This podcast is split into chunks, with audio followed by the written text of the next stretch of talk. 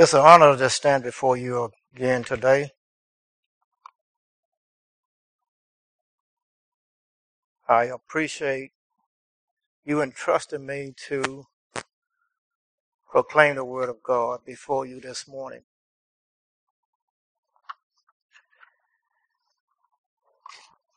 I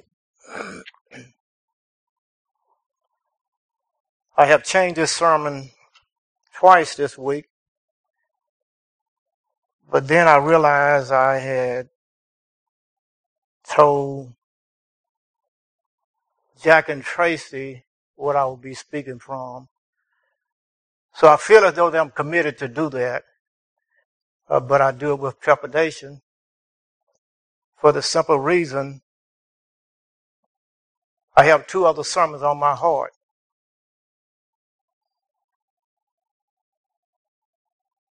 I have a lot of scriptures this morning, but I don't intend to expound upon those scriptures.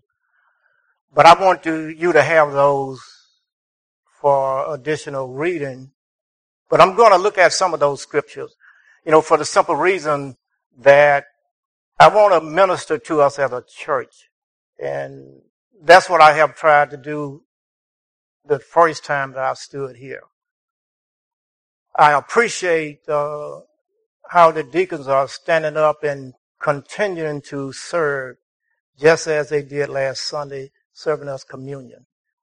So if you really kind of notice, you know, there's nothing missing in this church. This church is still functioning as a church. And I praise God for that.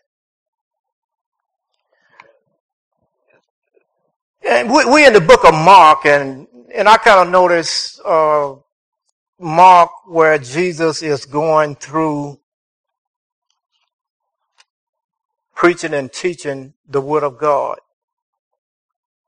You know, and sometimes people get kind of confused just what is preaching and what is teaching. You know, preaching is something that can be done anywhere. And preaching should be done to an audience of unbelievers. And that's why you will see street preach- preachers and what have you. So preaching can be done anywhere. And what preaching is really doing is, is proclaiming what God is doing in the world. That's what preaching is. And preaching is directed to the heart because God wants the heart of people. But I don't intend to preach to you this morning. I intend to teach to you this morning. And teaching is done in a religious setting, just as we are here, have gathered this morning. And teaching is done to believers. And teaching is where we impart knowledge for further understanding. And teaching is to the mind. Because the Bible speaks of renewing our mind. So listen to these words. Uh, Matthew chapter 9, 35. Don't worry about that, Jared, because I'm kind of going in a different direction as of right now. So just bear with me. I want to read something to you. Listen to this here based on what I just said. But when he saw the multitude, he was moved with compassion on them because they fainted and they were scattered abroad as sheep having no shepherd. I apologize. And Jesus went about all the cities and villages teaching in their synagogue, teaching in their synagogue because that's where teaching took place and preaching the gospel of the kingdom. And that's why I try to make a distinction between what is preaching and what is teaching. And most people doesn't realize that, to be honest. Preaching is to the heart. Because that's what God wants. He wants your heart. But we have come here under a religious gathering for further instruction. And that's what I intend to do this morning, is to instruct us into something to move us to a point that we become all that God wants us to become. So just bear with me. Now, there are three gifts God gives us the moment we trust Jesus Christ as our Lord and Savior.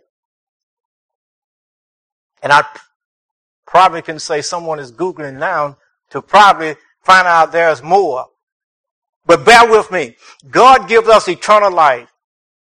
The minute we put our trust in Jesus Christ as our Savior.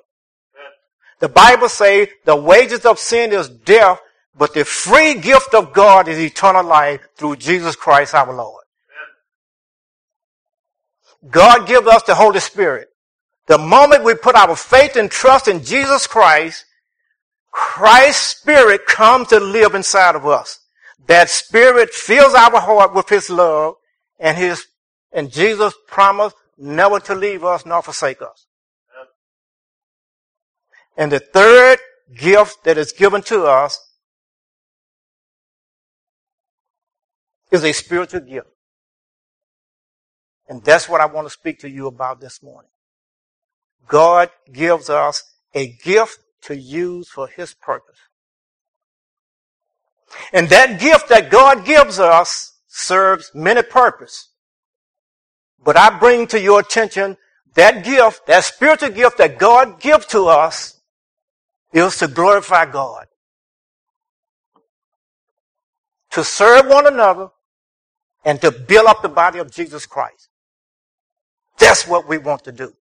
We want to glorify God. We want to serve one another and we want to build up the body of Christ. And that's what this is all about during this interim period that that void exists that we want to take charge and that's what we want to do. So bear with me. Paul used the analogy of body to shed light on the understanding the role of spiritual gifts. There are three basic truths about spiritual gift. A spiritual gift is like a part of the body because every part belongs and has a reason for being in the body. A spiritual gift is also like a part of the body because every part needs the other part. A spiritual gift is like a part of the body because it does something for the body. And that's what our spiritual gift that God will give to us and has given to us already will do for this body here at Haven. You may have heard, you may have heard it said, He has no hands but ours. He has no eyes but ours. He has no feet but ours. He has no lips but ours. We are the body of Christ in this world. And in his body, we have unity, we have diversity, and there is a maturation that is taking place within the body of Christ. So this morning, I have one major goal, and that is to strengthen and encourage us to get involved in the body of Jesus Christ here at Haven. I believe this is a very timely message because Brother Jack stood here a few Sundays ago challenging us to get involved. And out of that challenge, this is where this message is coming from. I believe this very moment, God is doing two things at Haven.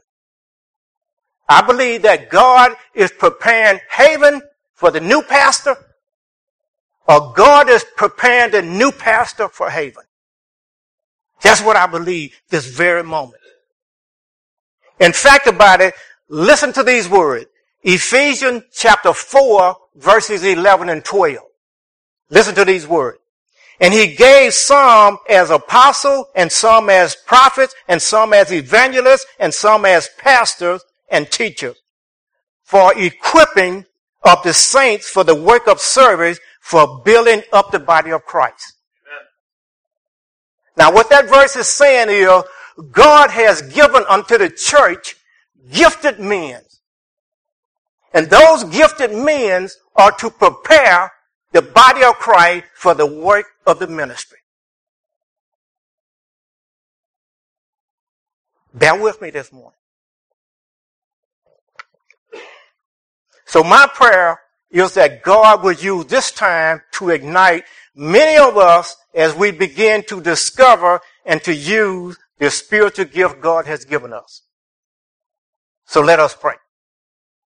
Father, there are many things in the Bible we do not understand, and yet, Lord, we accept your holy word by faith to go beyond our limited intellectual questions and doubt. And Lord, we believe with all our mind, our heart, our soul, that your word that we have come to know and to love is your inspired word. Lord, we thank you for your holy word and may the hearers receive it not as human message, but as truly is the word of God, which will work effectively in us who believe. Lord, right this very moment, remove from us now anything that would distract us from encountering you and your word. Speak, Lord, to each of us individually so that we will all know more clearly your calling in our lives through the name of Jesus Christ. And all say amen. Now, let's get a warm in here. Someone said it was cold earlier.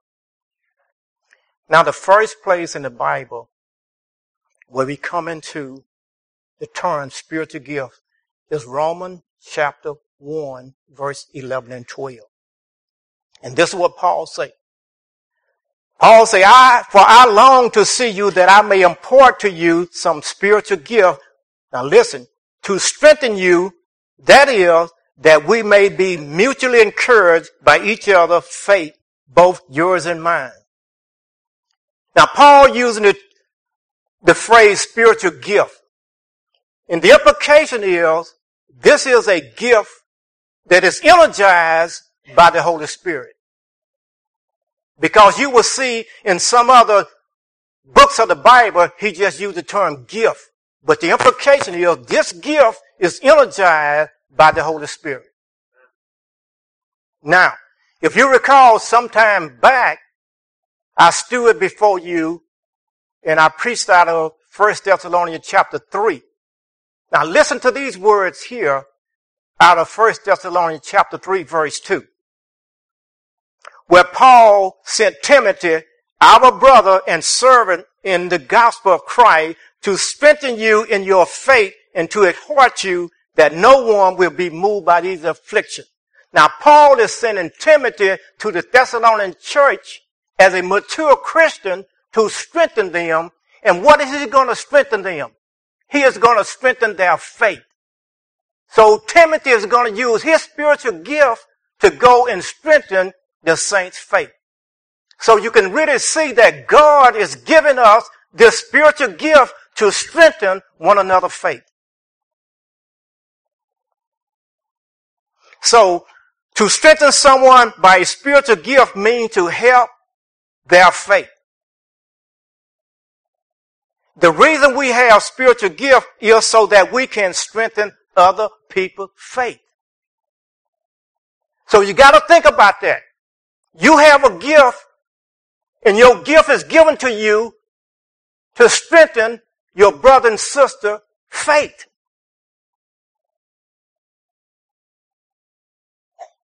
I'm, I'm sure anyone wants to strengthen their brother and sister faith. So as, as far as I am concerned, the problem of not knowing your spiritual gift is not an issue. That's not an issue, not knowing your spiritual gift. Think about this here. The problem I feel is not having a desire to strengthen one another's faith. You got to listen to what I'm saying, people. That's the whole key. You have it. We got it. All we got to do is to say, Lord, take me and use me. I was talking with someone this morning. If you call him Lord, you can't say what? If you call him Lord, you can't say no. And if you say no, you can't call him what? Thank you. Guys, feel like I'm preaching. I didn't intend to do that. And I apologize. But, but I'm, I'm, I'm, I'm serious about this whole scenario here at Haven Baptist Church. Because we got some good opportunities here at Haven. And we got some people here to do it until that search committee do their job. That's all we're trying to do is to keep this ship afloat until these people that y'all, we have chosen can do their job. That Tim them have chosen. The deacons have chosen to do their job. So, so forgive me if I get emotional, but I, I think the Sunday school class, whew, Lord Jesus, just bear with me this morning, please. Let's look at First Peter chapter 4, verse 10 here. Now notice what this verse say here. First Peter chapter 10 and 11. Each one should use whatever gift he has received to serve one another faithfully administering God's grace in its various forms. Hey, look here. God gives us a spiritual gift that we may administer His grace. And I tried to really give a good illustration of that in a little write-out I gave in the bulletin. We are administrators of the grace of God to one another.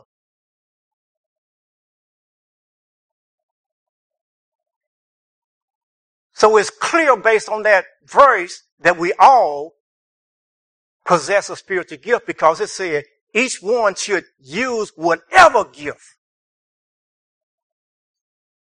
he has received. And then he also says that we are stewards of the grace of God. And as our duty to disperse this grace to one another. And then you notice in the end of verse 11, the whole aim is what I said earlier is to glorify God. That's the bottom line. To glorify God. Now, question. What is a spiritual gift? And I was, I think the best way to answer that question is, what is it not? And I like to contrast it with a spiritual gift. Because there's a lot of confusion in regards to what is a spiritual gift. So there's no confusion between a natural talent and a spiritual gift. They are not the same. Let me make that perfectly clear. They are not the same. And we're going to see that. Talents are inherent. Gifts are received. But understand this here. A talent is given by who? A spiritual gift is given by who? Okay. Very, very good. Okay. Both are given by God. Talents are possessed by the saved and the unsaved. A spiritual gift is possessed by only who? Okay? Don't walk into a trap now. You, you with me? Because we're going to get Haven going here, guys. We're going to get Haven moving. And it's going to get moving before the new pastor comes. Because guess what? Pastor come in what? But the body of Christ remain where? Okay? Uh, okay. Notice it here. Talents are developed and expected. Now this may be a little surprising here. Gifts are matured and surprising.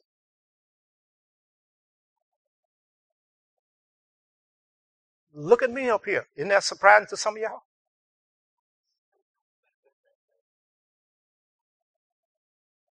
But we'll see in one of the chapters where God apportioned a gift by faith. And that's an implication that a gift is mature. For instance, I, I might get saved today and the God and the Lord puts me down teaching one year old. Mike been saved for 20 years and he'll have Mike teaching men. Mike has the spiritual gift of teaching and who also have it? I do. But based upon my faith, you see where God placed me at. So a, a spiritual gift, it is, you, you mature that. God is not going to trust you with something that you can't do. So that's why I was a little reluctant to say that, and I say that in a way that you can follow what I'm saying. So talents are developed and expected. Gifts are matured and surprising. And we see that all the time. Look at athletes. They develop that. It's a talent. They develop that. It's given by God. There's people here expect their kids to go where? To college and graduate. You expect that. That's what I'm trying to get you to see because I don't want you to be confused in regards to this talent, this gift, because we want to move out in this church and assert ourselves and yield ourselves to the Lord and let Him use us in a surprising way. Talents can be used selfishly. Gifts are used to serve God purpose only. You see it all the time. Athletes, movie stars use their talents selfishly. But a gift is given to serve God purpose only.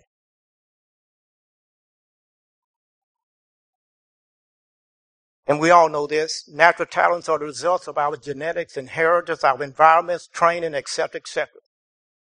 Spiritual gifts are given to us by the Spirit of God once we are saved. Once we are saved, we get that. The minute I say, I want to be a Christian, yes, Lord, He gives me a spiritual gift. Okay? Here's another question. Now, I contrast talents and spiritual gift. Now, you also perhaps heard a definition as well, but let me give you a biblical definition of what a spiritual gift is. Here it go.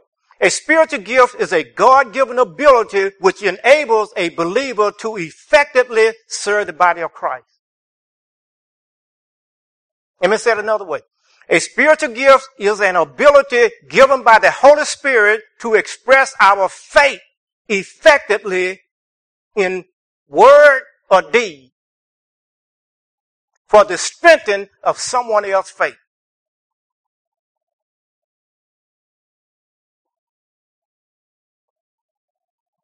A spiritual gift is an ability which means it qualifies you to do something you wouldn't otherwise be able to do.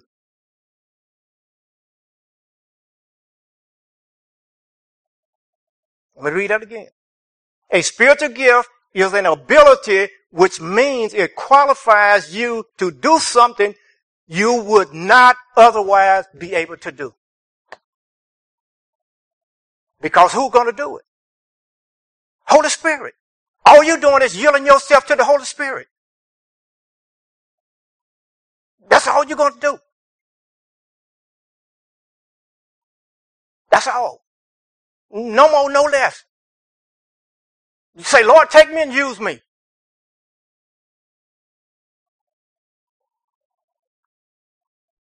So remember this. When God calls us to do something, God will enable us to do it by His Spirit. God command is God enablement.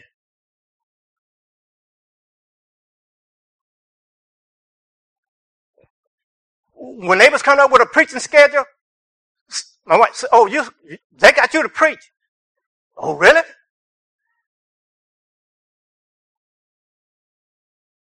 You know, I just gone somewhere and said, well, Lord, huh?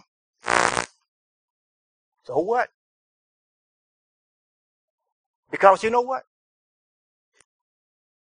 I'm standing up here telling the Lord what I know about spiritual gift.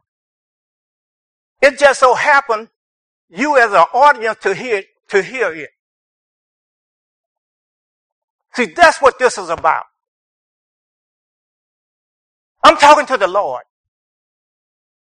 You just so happen to be present to hear it. And if you think about life in that capacity, you would do anything for the Lord because you don't care who hear it or who know it or how bad you speak. I'm a science major anyway. But I'm just, I'm being facetious because I really want us to just step out and say, Lord, I, I don't care. Whatever you want to do with me, just do it. I, I don't care. Just do it.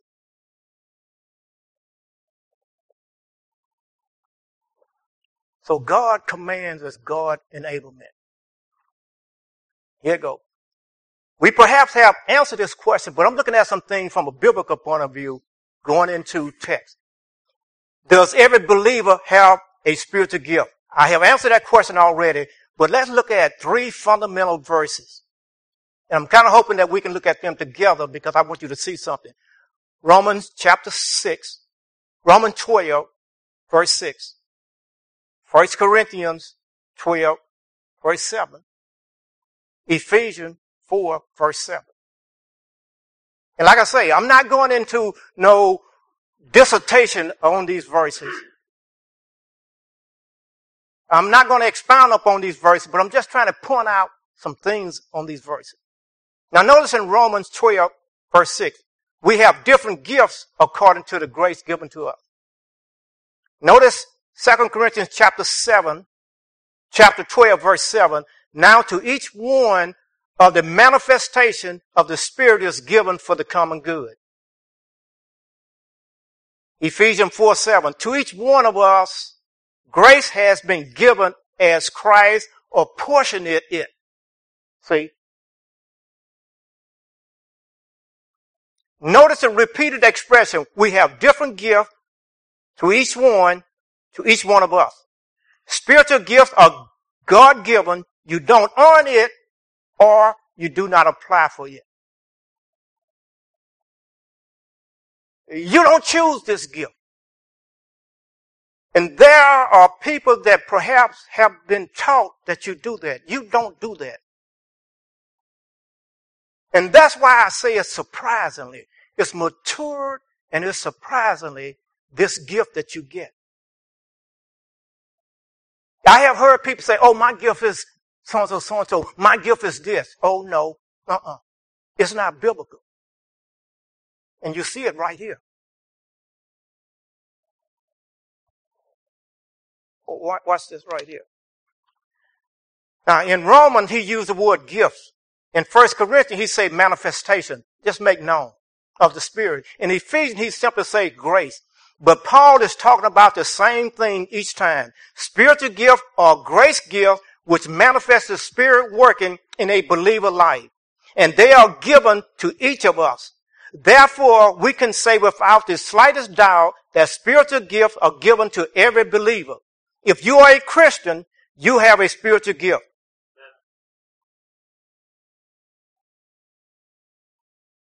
And I'm saying you have perhaps more than one. Because let's just take the apostle Paul. Paul was an apostle, prophecy, teaching, tongues, evangelism, a leader, administration. Paul had all kinds of gifts. But I'm just talking in terms of just one, and perhaps you have more than one.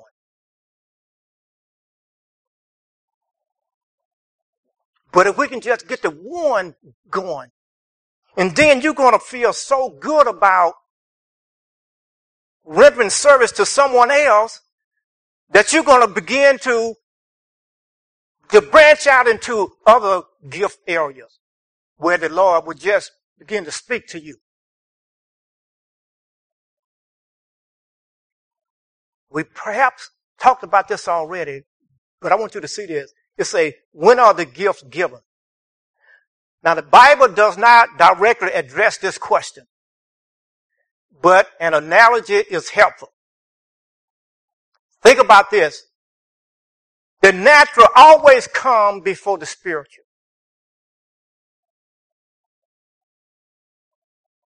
The natural always comes before the spiritual. God promised Abraham a what? What happened? He couldn't wait. So what happened? The natural. Then what happened later on? The spiritual. The natural always comes first. Jacob and Esau. The natural first, the spiritual second. So how you can look at that based upon the Bible doesn't say when we get our spiritual gift, but I look at it understanding throughout the Bible over and over, the natural always comes first. And I look at myself and I know when I get a talent. And when do I get a talent? When I'm born. So now the implication is I get a spiritual gift when I'm what? Born of what? There you go. That's when you get it. I, I didn't say that. You said it. This list is empty. This list is going to be filled before we leave here today. That's not a threat. I'm just being facetious. But, but I'm serious about this. I'm really serious, guys.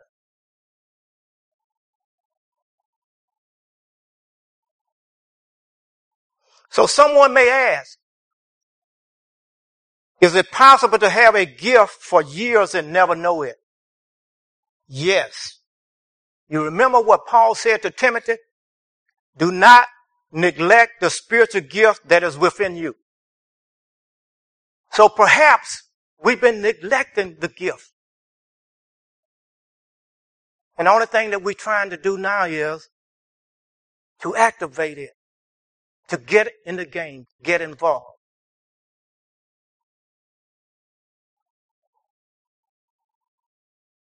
All right?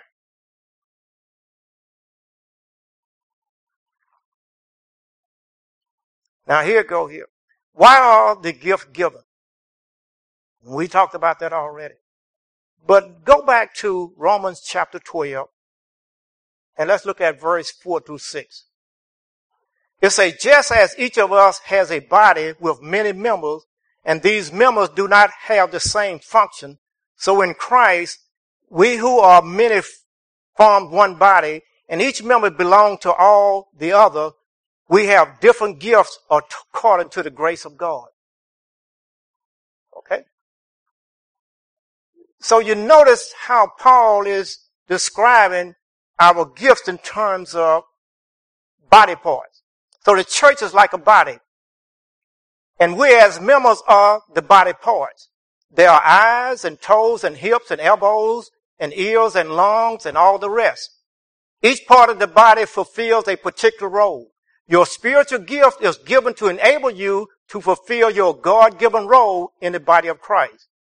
The different gifts are like different body parts. When God got ready to organize a church, he set up a body with Christ at the head and each Christian as a part of the body. Spiritual gifts enable the body parts, you and me, to function correctly. What if one day your lung cried out, I'm tired of this huffing and puffing. I'm going to let some other member of the body do all the breathing. Or what if your kidney said, I'm tired of cleaning up all this mess around here. I'm going to take a vacation. Some other member will have to start cleaning up. Of course, the results in both cases would be your death. So we cannot afford to let Haven die.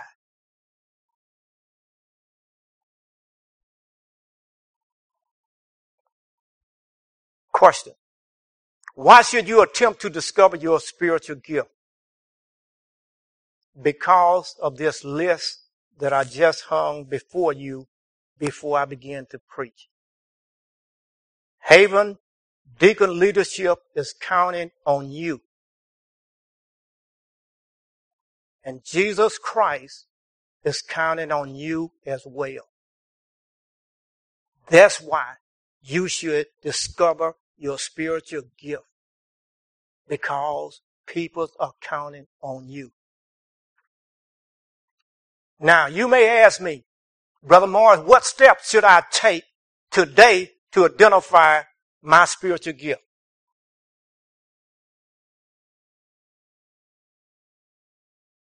Get involved in the ministry. Just do it. Don't go read no book. Do not go take no test. Don't do that. Because